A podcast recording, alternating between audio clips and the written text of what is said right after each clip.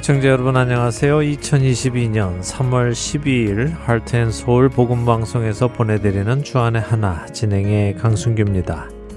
지난 한 주도 자신의 문제를 하나님 앞에 가지고 나가 해결받고 하나님의 거룩하심에 참여하신 여러분 되셨으리라 믿습니다.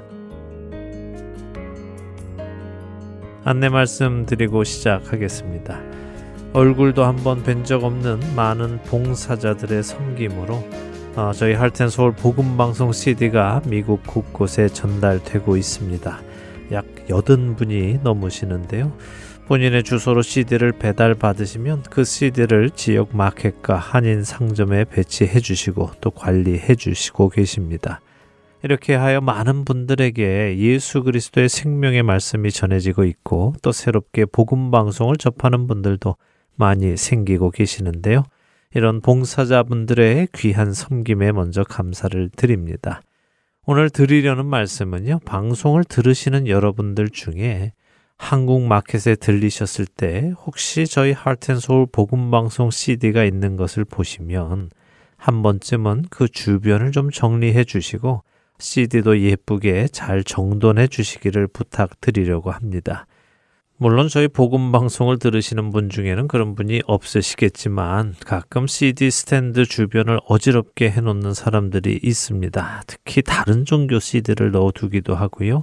CD들을 보기 좋지 않게 섞어 놓기도 한다는데요. 이렇게 되면 마켓을 운영하시는 분들의 입장에서는 장소가 지저분해지니 CD를 놓지 못하게 하기도 합니다. 충분히 이해가 되지요. 어, 물론 봉사자분들이 열심히 관리해주고 계시지만 일주일 내내 또 24시간 계실 수는 없지요. 정리를 하고 가셔도 또 금세 누군가가 와서 지저분하게 해놓기도 합니다. 그래서 청취자 여러분들께 이렇게 부탁을 드립니다. 여러분이 지나가시다 보시면 한 번쯤 그 주변을 정리해 주신다면 생명의 말씀을 전하는 이 사역이 더욱 은혜롭게 이어져 나갈 것이라고 믿습니다. 여러분들의 동참을 부탁을 드립니다. 찬양 들으시고 말씀 나누겠습니다.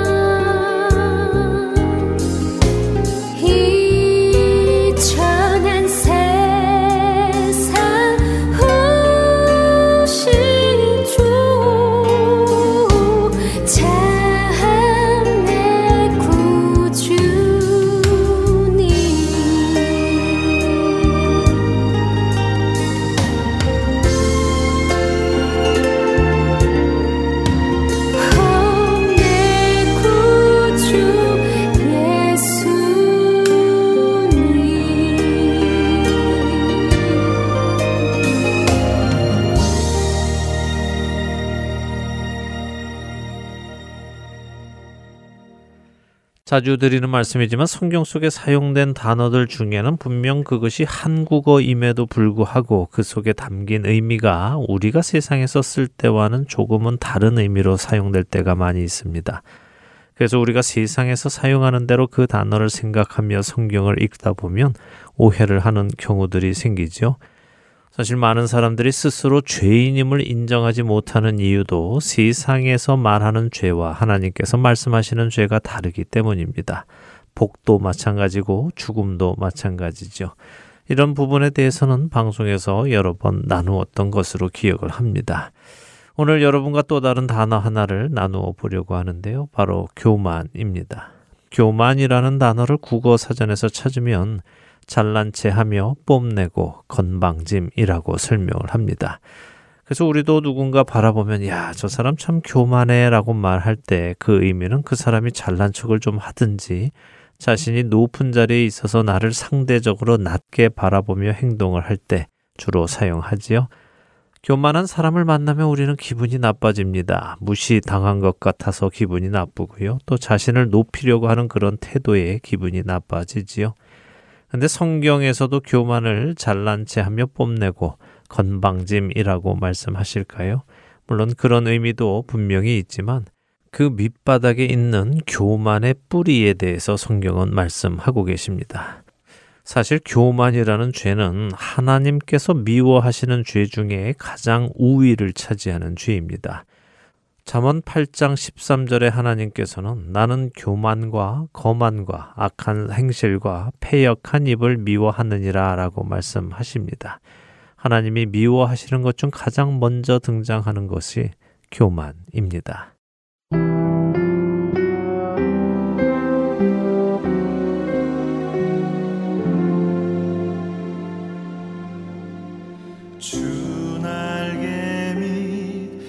내가 편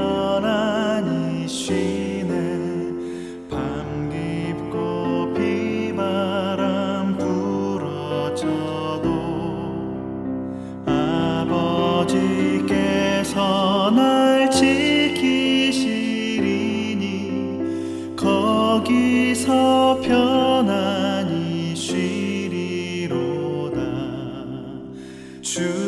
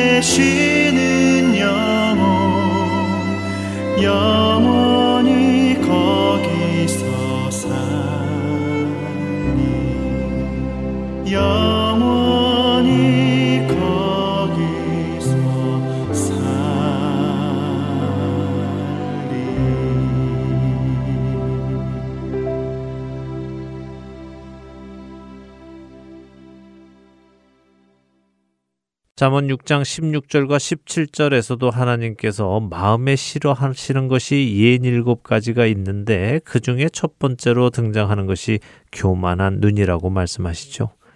만일 교만이 우리가 생각하듯 그냥 잘난 체 하고 뽐내고 건방진 것이라면 하나님께서는 왜 그것을 그렇게 미워하실까요? 하나님도 잘난 척 하는 것을 제일로 보기 싫어 하시는 것일까요? 사실 교만이라는 히브리어는 가온이라는 단어로 높다라는 의미를 가지고 있습니다. 꼭 나쁜 의미는 아니죠. 그래서 영광, 화려함, 탁월함을 나타낼 때 사용하는 단어입니다. 실제로 출애굽기 15장 7절은 주께서 주의 큰 위엄으로 주를 거스르는 자를 엎으시나이다라고 하시는데 여기서 주의 큰 위엄이 바로 가온이라는 히브리어입니다. 그래서 구약 성경에는 하나님의 위엄, 곧 하나님의 크고 무겁고 놀라우신 권세와 위세를 표현할 때 이 가온이라는 단어를 사용하며 하나님을 표현합니다.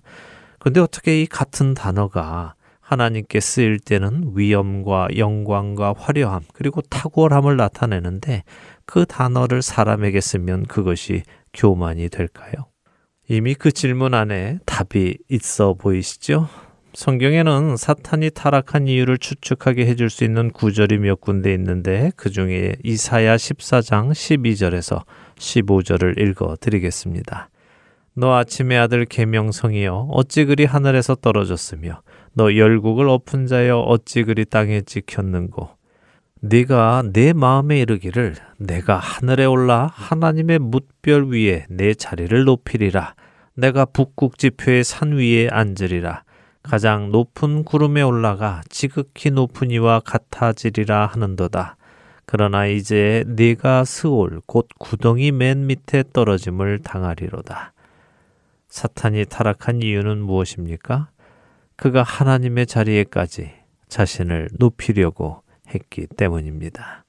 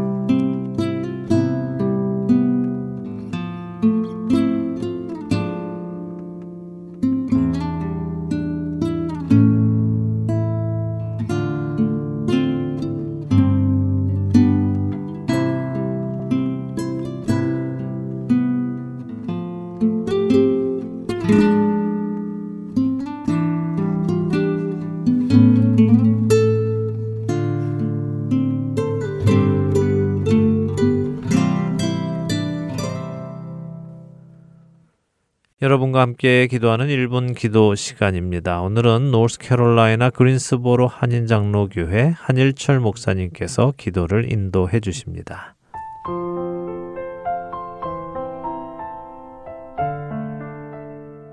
하트앤서울 복음방송 1분 기도 시간입니다. 저는 노스 캐롤라이나 그린스보로 지역에서 목회하고 있는 한일철 목사입니다. 오늘은 힘겨운 상황에서도 주님을 위해 일할 것을 찾아내어 사명자로 살기 위해 기도하는 시간을 가졌으면 합니다. 어느 시대이건 매우 어려웠을 때가 있었습니다. 전쟁의 기간, 전염병의 기간, 흉년의 기간, 경제적으로 어려웠던 대공황의 기간, 그리고 핍박과 환란의 기간들이 있었습니다. 그런데 놀라운 일은 그토록 어려운 기간에서도 크리찬들은 움츠려만 들지 않고 오히려 담대하게 하나님만을 의지하여 신앙을 지켰으며 남들을 돕는 일에 앞장섰다는 것입니다. 지금 우리는 코로나 팬데믹 가운데 있습니다. 이것은 영적으로도 위기임을 뜻하고 경제적 그리고 육신의 건강으로도 매우 어려운 위기와 어려움이 있다는 것을 뜻합니다. 그러나 우리 크리스찬들은 이러한 때에 내가 해야 할 일이 무엇인가를 찾아서 더 적극적으로 주의 이름으로 감당해야 할 때라고 생각되어집니다. 교회들마다 봉사자들이 부족해졌습니다. 이러한 때에 내가 할 일이 무엇인가 찾아 교회에서 봉사해야 하겠습니다. 경제적으로 어려우니 구제하는 일이 부족해졌습니다. 이러한 때에 내가 구제해야 할 곳이 어디인가 찾아서 구제해야 하겠습니다. 교회와 개인이 경제적으로 어려우니 선교하는 일이 부족해졌습니다. 이러한 때에 내가 선교해야 할 곳이 어디인가 찾아 더욱 선교를 해야 할 것입니다. 이 시간 기도할 때에 모든 크리스찬들이 움츠려 들지 말고 오히려 이런 위기의 때에 더욱 담대하게 주의 일을 감당하게 해달라며 기도하시되 우리 자신부터 사용해 달라고 다 같이 기도하시겠습니다.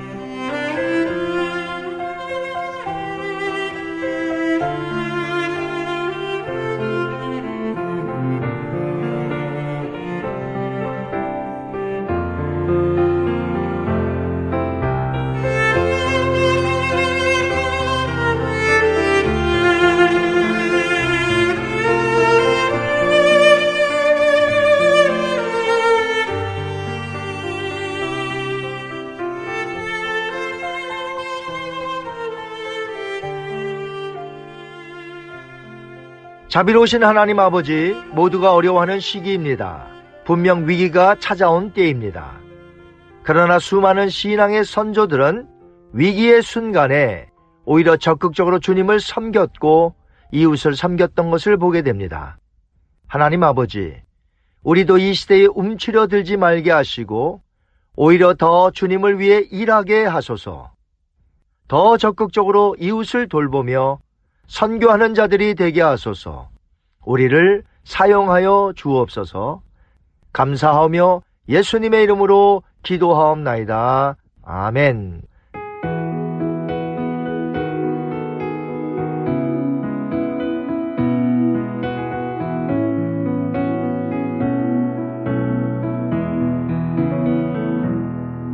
그 힘에 고요히 감사요 그 놀라운 평화를 누리며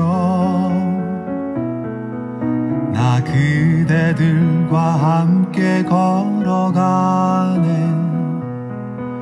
나 그대들과 아내를 연해 지나간 어물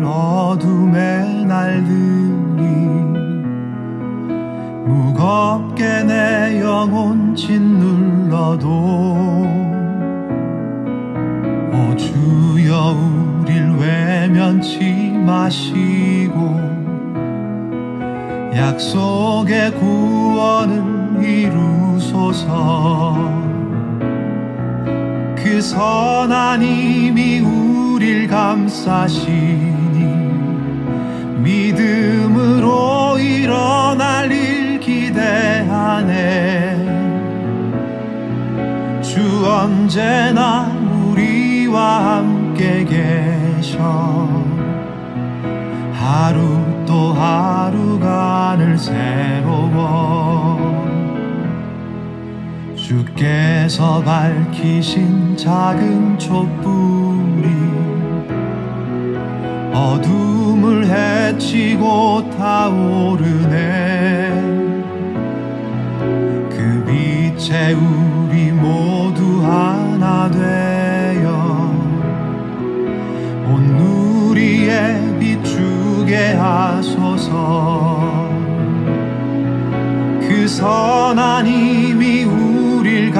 감싸시니 믿음으로 일어날 일 기대하네. 주 언제나 우리와 함께 계셔. 하루 또 하루가 늘 새로워 이 고요함이 깊이 번져갈 때 저 가슴 벅찬 노래 들리네. 다시 하나가 되게 이끄소서. 당신의 빛이 빛나는 이밤그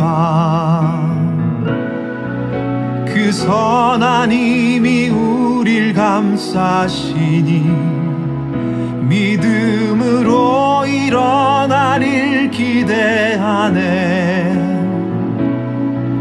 주 언제나 우리와 함께 계셔. 하루 또 하루가 늘 새로워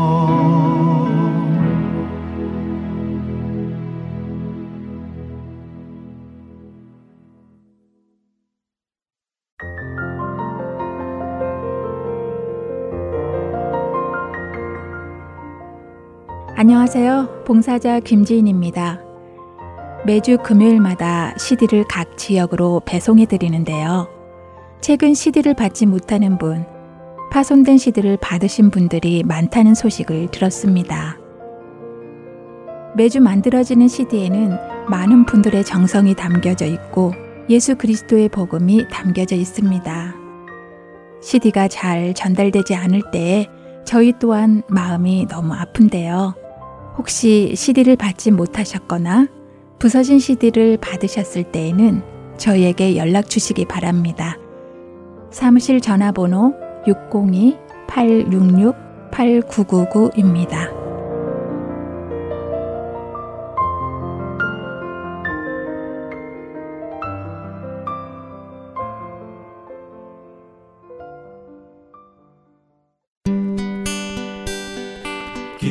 소식 사랑으로 땅끝까지 전하는 아랜소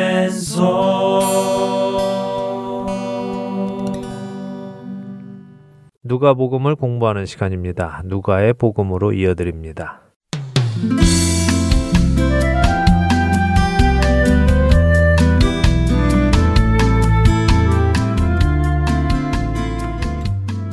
애청자 여러분 안녕하세요. 우리가 알고 있는 바를 더 확실히 알게 하기 위해 쓰여진 누가복음을 공부하는 시간입니다. 누가복음 진행의 함혜진입니다. 네, 여러분 안녕하세요. 강순규입니다. 지난 시간에 누가복음 11장을 마무리했습니다. 네, 11장의 시작은 기도를 가르치시며 시작을 했고요. 하나님께서 기도를 들어주시는 분이심을 예수님이 강조하셨습니다. 또 11장 중반으로 가서는 예수님과 바리새인들 그리고 율법 교사들의 갈등이 나타났지요. 그들에게 화가 있을 것을 예수님께서 말씀하셨어요. 네. 그래서 그들이 예수님의 말꼬리를 잡으려 혈안이 되어 있는 모습이 11장 끝에 기록이 되어 있었습니다. 네, 그들이 그렇게 예수님의 말꼬리를 잡으려고 혈안이 되었다고 해서 예수님께서 그들의 눈을 두려워하셨을까요? 오늘 12장을 살펴보며 확인을 한번 해보지요. 누가복음 12장 1절에서 12절 읽고 이야기 나누겠습니다. 네, 누가복음 12장 1절부터 읽습니다.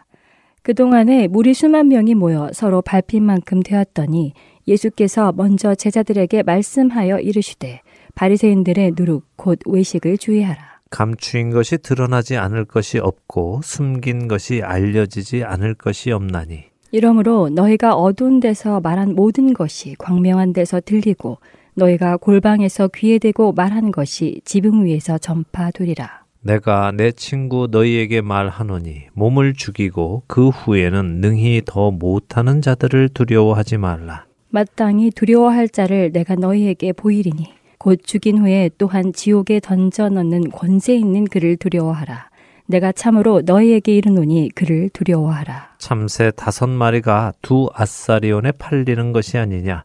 그러나 하나님 앞에는 그 하나도 잊어버리시는 바 되지 아니하는도다. 너희에게는 심지어 머리털까지도 다 세신 바 되었나니 두려워하지 말라. 너희는 많은 참새보다 더 귀하니라. 내가 또한 너희에게 말하노니 누구든지 사람 앞에서 나를 시인하면 인자도 하나님의 사자들 앞에서 그를 시인할 것이요. 사람 앞에서 나를 부인하는 자는 하나님의 사자들 앞에서 부인을 당하리라. 누구든지 말로 인자를 거역하면 사하심을 받으려니와 성령을 모독하는 자는 사하심을 받지 못하리라. 사람이 너희를 회당이나 위정자나 권세 있는 자 앞에 끌고 가거든 어떻게 무엇으로 대답하며 무엇으로 말할까 염려하지 말라. 마땅히 할 말을 성령이 곧 그때 너희에게 가르치시리라 하시니라. 11장에서 무리들이 모였을 때 예수님께서 이 세대가 악한 세대라고 말씀하셨습니다. 예수님께서 하나님으로부터 보냄을 받아 이 땅에 오셔서 많은 기적과 이적을 행하시고 하나님으로부터 오신 표적을 보여주시고 진리를 말씀하셨지만 사람들은 그런 예수님을 받아들이지 않고 계속해서 표적만을 구했지요. 그래서 예수님은 믿지 않는 그들을 남방 여왕 또 니누의 사람들에게 비교하시며 설명을 하셨습니다. 바리새인들과 율법 교사들에게 화가 있을 것도 말씀하시며 그들과 대립하게 되셨습니다. 바로 이런 대화가 오고 가는 중에 더 많은 사람들이 모였습니다. 수만 명이 모였다고 하시네요. 네. 정말 엄청난 사람들이 모였군요. 정말 많은 사람들이 모였습니다. 네. 근데 그 많은 사람들 속에서 예수님께서 제자들에게만 특별한 말씀을 시작하십니다. 바리새인들의 누룩을 주의하라고 하시네요. 네. 그리고 그 누룩은 무엇을 의미하십니까? 외식 그러니까 거칠애를 말씀하시는 것이죠. 네. 외식이라는 단어는 헬라어 휘포크리시스인데 요. 원래는 배우를 의미하는 단어입니다. 배우요. 네. 영화 배우, 연극 배우 그런 배우 말씀인가요? 그- 그렇죠. 연기를 하는 배우를 뜻합니다. 배우는 자신이 아닌 다른 인물을 연기하는 것이죠. 네. 그래서 명배우는 극 중의 인물을 그대로 재현하는 배우가 명배우입니다. 그렇죠. 정말 극 중에 그 인물처럼 보여주는 사람이 명배우죠. 네, 그래서 이 휘포크리시스라는 단어가 외식하다. 그러니까 자기 자신이 아닌데 남들에게 그렇게 보이기 위해서 연기를 하는 것을 의미하는 단어가 된 것입니다. 바리새인들은 무엇을 연기했을까요? 자신들이 경건하고 하나님을 경외하는 사람인 것처럼 연기를 한 것이군요. 그렇죠. 사실 그들의 속마음은 경건하지도 또 하나님을 경외하거나 사랑하지도 않았습니다. 네. 그들은 자기 자신의 명예와 영광을 위해 하나님의 말씀에 순종하는 듯이 연극을 한 것이죠. 그러나 그들이 아무리 연기를 잘 한다 하더라도 그들의 속 안에 감추인 것들이 드러나지 않을 것이 없고 숨긴 것이 알려지지 않을 것이 없다고 예수님은 말씀하십니다. 하긴 하나님께 숨길 수 있는 것이 무엇이 있겠어요. 다 드러나겠죠. 네, 맞습니다. 예수님은 지금 앞선 11장에서 바리새인들과 율법 교사들에게 화가 있을 것을 말씀하신 후에 제자들에게 너희는 절에서는 안 된다 하시며 그들의 누룩을 본받지 말고 제자들이 되어져야 하는 모습을 설명해 주시기 시작하시는 것입니다. 제자들은 어때야 합니까? 3절을 보세요. 어두운 데서 말한 것이 광명한 데서 들려도 부끄러울 것이 없어야 하고요. 골방에서 귀에 대고 말한 것이 지붕 위에서 모든 사람들에게 말해도 부끄러울 것이 없어야 한다는 말씀입니다. 숨길 것이 없고 언제나 겉과 속이 같은 정직한 사람이어야 한다는 말씀이죠. 아, 이 말씀이 그런 말씀이었군요. 저는 조용히 복음을 전해도 멀리 퍼져나갈 것이다. 그런 말씀인 줄 알았는데요. 예, 먼뜻 생각하면 그런 느낌도 있지만 네. 문맥 안에서 보면 가식적인 바리새인과 정직한 제자들의 차이를 말씀하시는 것으로 보는 것이 옳습니다. 이렇게 제자들에게 먼저는 정직할 것, 또 솔직한 신앙 생활을 할 것을 말씀하신 후에 4절에는 제자들을 내가 내 친구 너희에게 말한다 라고 호칭을 하시죠. 요한복음 15장 15절에 보면 예수님께서 제자들을 친구라고 부르시는 이유가 기록이 되어 있습니다. 한번 읽어 주시겠습니까? 네, 요한복음 15장 15절입니다. 이제부터는 너희를 종이라 하지 아니하리니 종은 주인이 하는 것을 알지 못함이라. 너희를 친구라 하였노니 내가 내 아버지께 들은 것을 다 너희에게 알게 하였습니다. 네. 예수님께서 하나님 아버지께 들은 것을 제자들에게 말해 주셨기 때문에 제자들이 친구라고 하시네요. 네. 종과 친구의 차이를 말씀해 주시죠. 네. 종은 그냥 주인이 시키는 대로 하는 사람입니다. 주인이 무엇을 하시려고 그런 일을 시키는지 몰라도 그냥 시키는 대로 하면 종이 됩니다. 그런데 친구끼리는 그냥 시키는 것이 아니라 내가 이런 이런 일을 하려고 해. 그러니 친구 자네가 좀 도와줘라고 할 수 있는 사이죠. 네. 그러면 친구도 어 그래 자네가 그런 일을 하려 한다니 내가 도와주겠네 하며 친구의 일에 동참하는 것입니다. 그래서 바로 앞절인 요한복음 15장 14절에서 예수님은 내가 명하는 대로 행하면 곧 나의 친구다라고 하시죠. 하나님 아버지께서 주신 명령을 예수님께서 제자들에게 나누고 제자들은 그 말씀을 듣고 네 그렇게 하겠습니다 하고 동참하면 그것이 곧 친구라는 말씀이군요. 네, 그렇습니다. 사실 요즘 젊은 세대에서 예수님을 친구라고 부르는 사람들이 많이 있는데요. 그들이 예수님을 친구라고 할 때 이 의미를 모르고 친구라고 부르는 경우가 많이 있습니다. 그냥 같이 뛰어놀고 서로 이해해주고 네. 맞장구 쳐주고 그런 사이가 친구 사이라고 생각하는 경우가 많지요. 네. 심지어 찬양도 예수님을 내 친구라고 부르며 펄쩍펄쩍 뛰며 기뻐하기도 하는데요. 주 안에서 기뻐하는 것은 좋은 일이지만 올바로 알고 기뻐해야 하겠죠. 우리가 예수님을 친구라고 부르는 것이 아니라 예수님께서 우리를 친구로 불러주시는 것이며 우리가 예수님의 친구로 부름받기 위해서는 그분의 뜻을 알고 그분의 뜻을 행할 때에 된다는 사실을 기억하시면 좋겠습니다. 자, 다시 누가복음 12장으로 돌아와서 말씀을 나누지요. 예수님께서 4절에 내가 내 친구 너희에게 말하노니라고 하시는 것은 무슨 말씀이겠습니까? 요한복음 15장에서 배운 대로라면 하나님 아버지께 들으신 것을 나누어 주시고 그대로 행하기를 원하시며 하시는 말씀이겠네요. 맞습니다. 자, 그러면 그 내용은 무엇이 될까요? 몸을 죽이고 그 후에는 능히 더 못하는 자들을 두려워 말라고 하시죠. 네.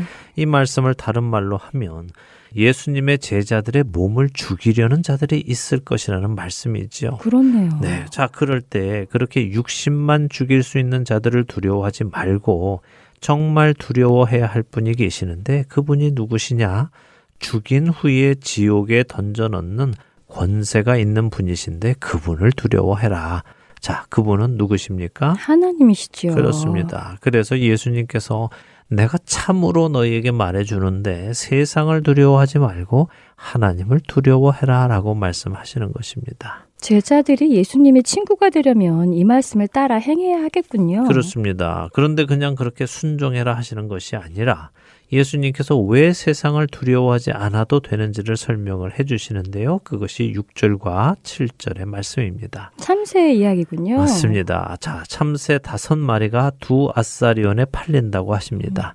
이게 재밌는 것이요. 같은 말씀을 하신 마태복음 10장 29절은요.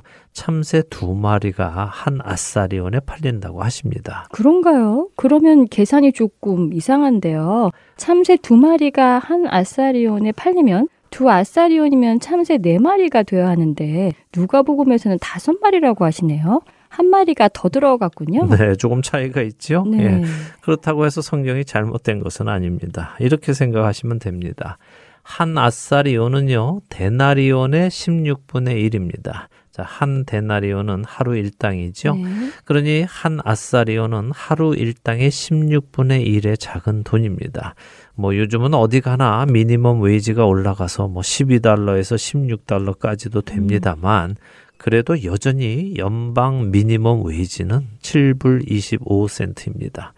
하루에 8시간을 일한다고 생각해 보면 하루 일당은 58달러 정도가 되는 거죠. 어, 이를 16으로 다시 나누면 약 3달러 60센트 정도가 됩니다. 그러니까 한 아사리오는 지금 우리 돈으로 치면 약 3달러 어, 60센트 정도 되는 돈이라고 보시면 됩니다. 정말 싼 거네요. 네, 싸지요. 그만큼 참새의 가치가 낮다는 것인데요. 음. 얼마나 낮은가 하면 3달러 60센트의 두 마리인데 7달러를 주면 네 마리가 아니라 한 마리를 덤으로 줄 만큼 가치가 낮은 것이죠. 자, 우리도 그런 경우 있죠. 치킨 너겟 같은 거 사 먹으려면 음. 3달러에 다섯 개인데 2달러만 더 보태서 5달러 내면 10개 주는 음, 경우 있지요. 네. 아, 그런 경우군요.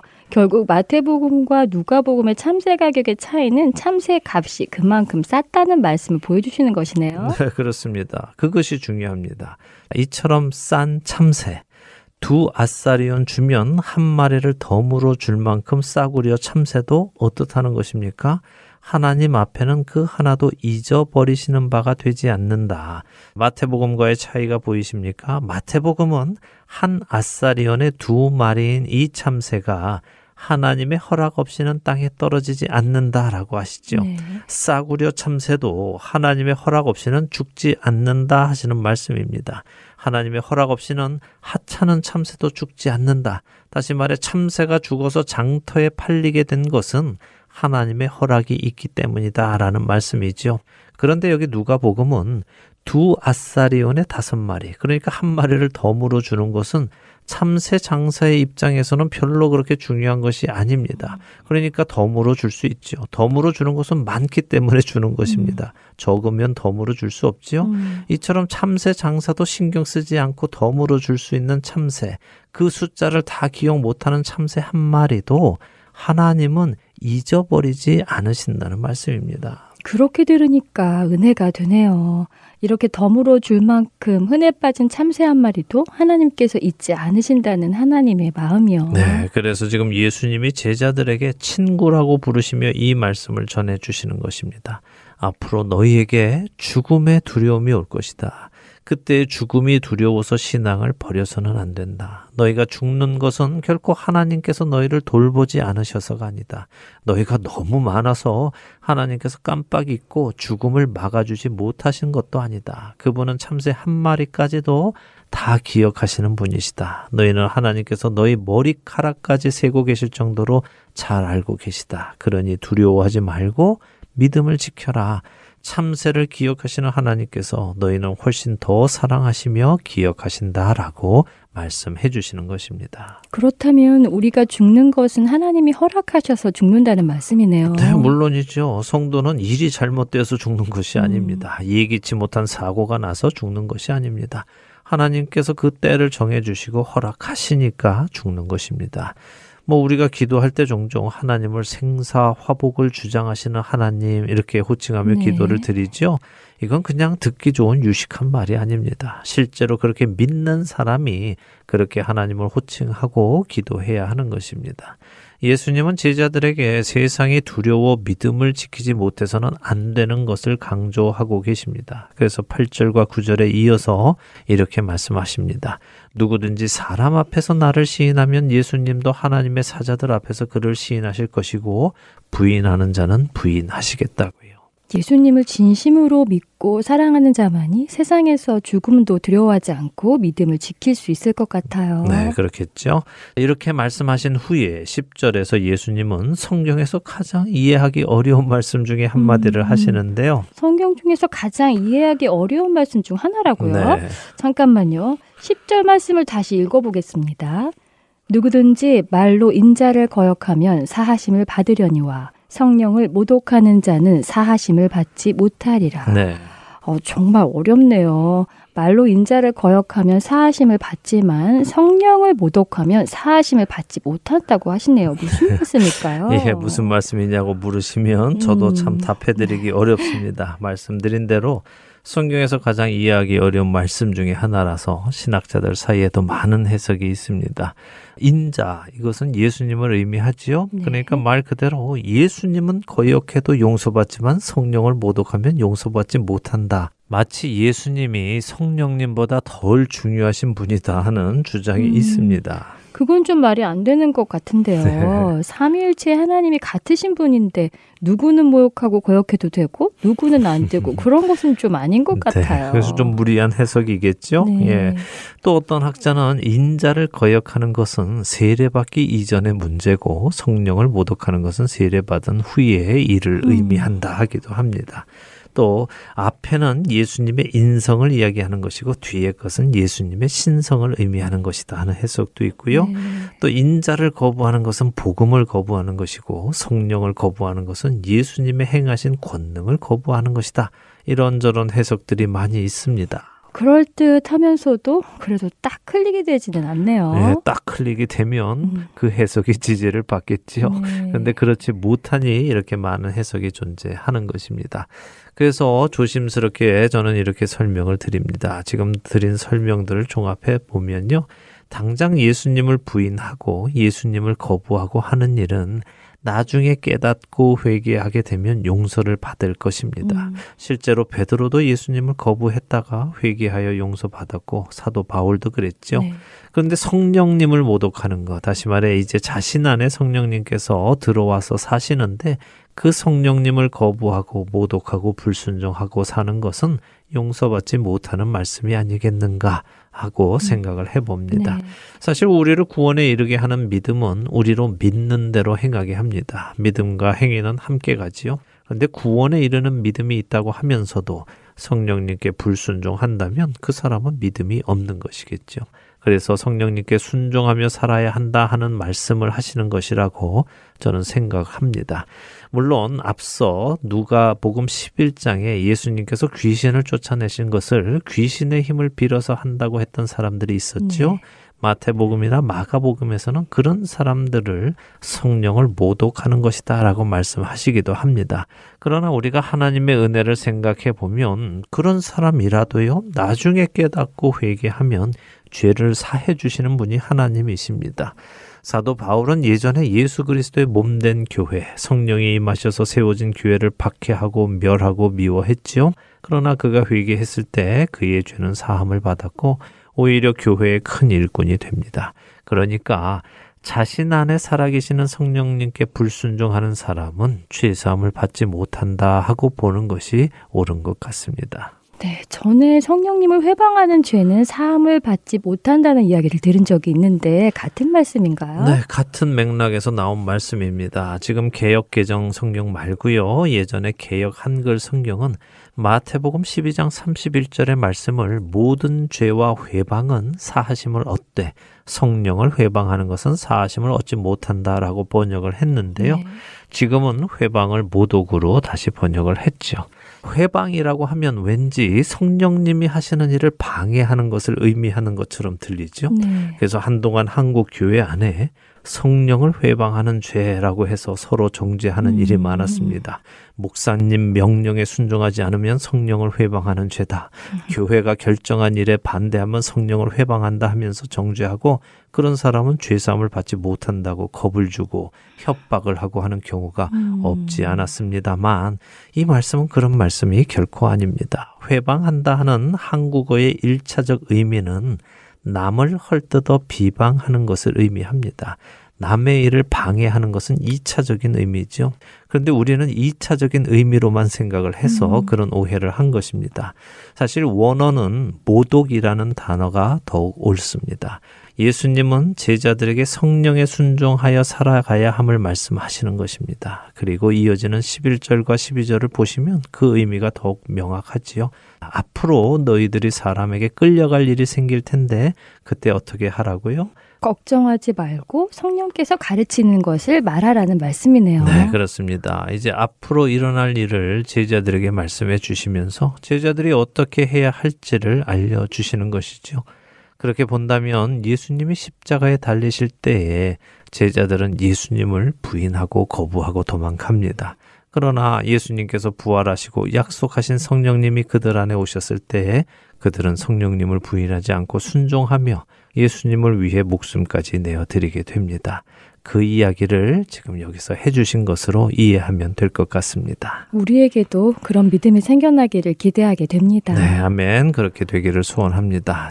누가의 복음 오늘은 여기에서 마치도록 하지요. 네, 저희는 다음 주에 다시 찾아뵙겠습니다. 한 주간도 주님의 제자로 담대하게 또 정직하게 살아가시기를 기도합니다. 안녕히 계세요. 안녕히 계십시오.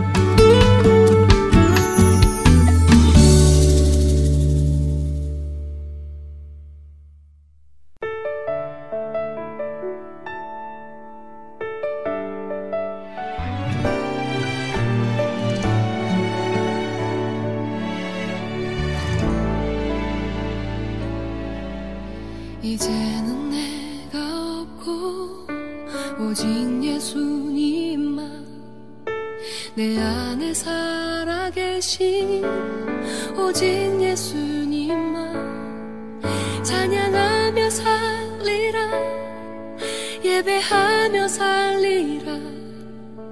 내 안에 계시는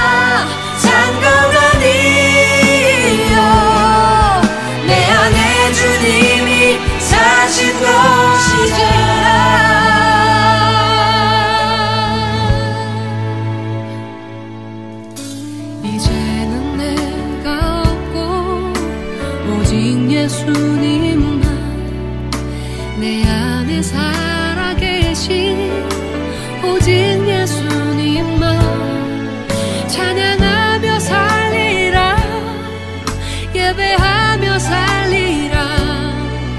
내 안에 계시는 오직 예수님만. 내 안에 계시는 오직 예수님만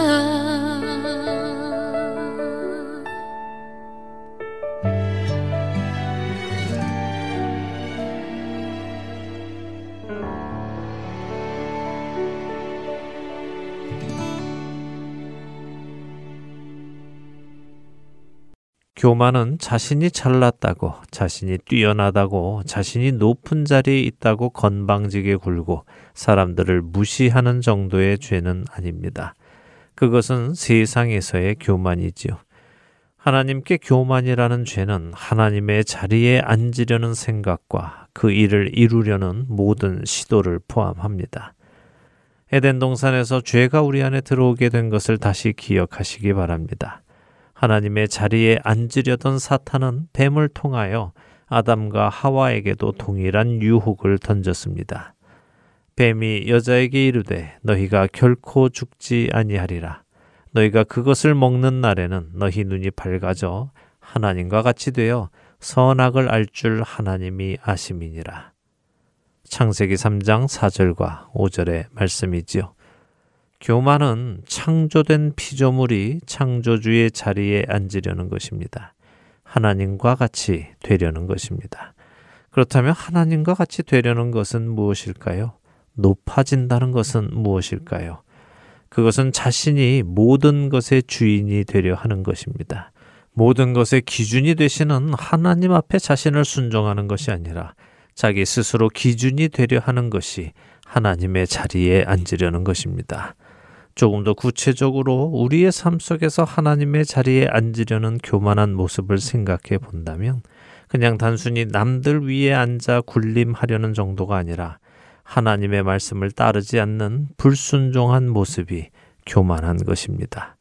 미워하지 말라고 하셨는데 미워하고 사랑하라고 하셨는데 사랑하지 않고 용서하라고 하셨는데 용서하지 않고 원수 갚는 것을 하나님께 맡기라 하셨는데 스스로 원수를 갚는 이런 모든 하나님의 말씀에 불순종하는 것이 교만한 것입니다. 야고보서 4장 11절과 12절 상단은 이렇게 말씀하십니다. 형제들아 서로 비방하지 말라. 형제를 비방하는 자나 형제를 판단하는 자는 곧 율법을 비방하고 율법을 판단하는 것이라. 네가 만일 율법을 판단하면 율법의 준행자가 아니요 재판관이로다.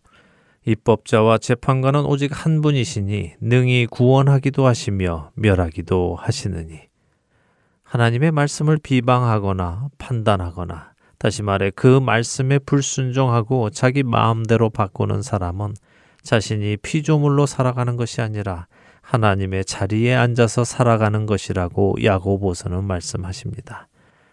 사랑하는 알텐 서울 복음 방송 애청자 여러분. 여러분은 하나님의 자리에 앉아 계시지 않습니까?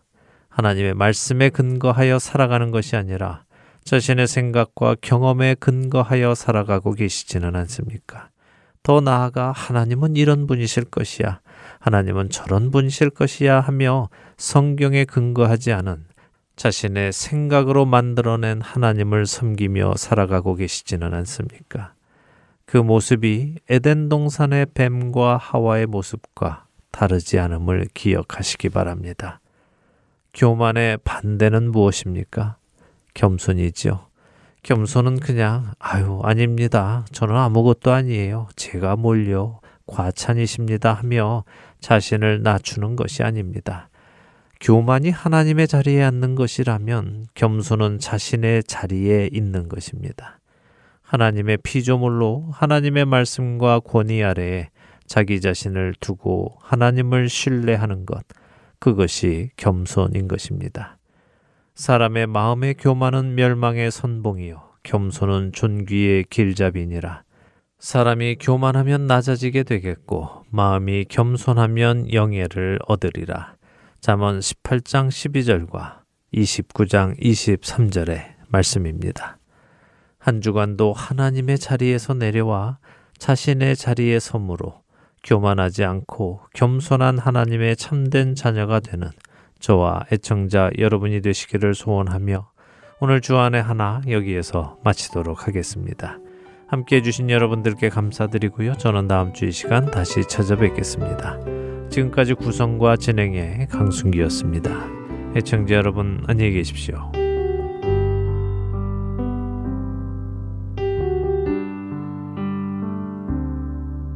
내가 주인 삼인 모든 건 내려놓고 내 죄 대신 주 앞에 나가 내가 사랑했던 모든 건 내려놓고 주님만 사랑해. 내가 주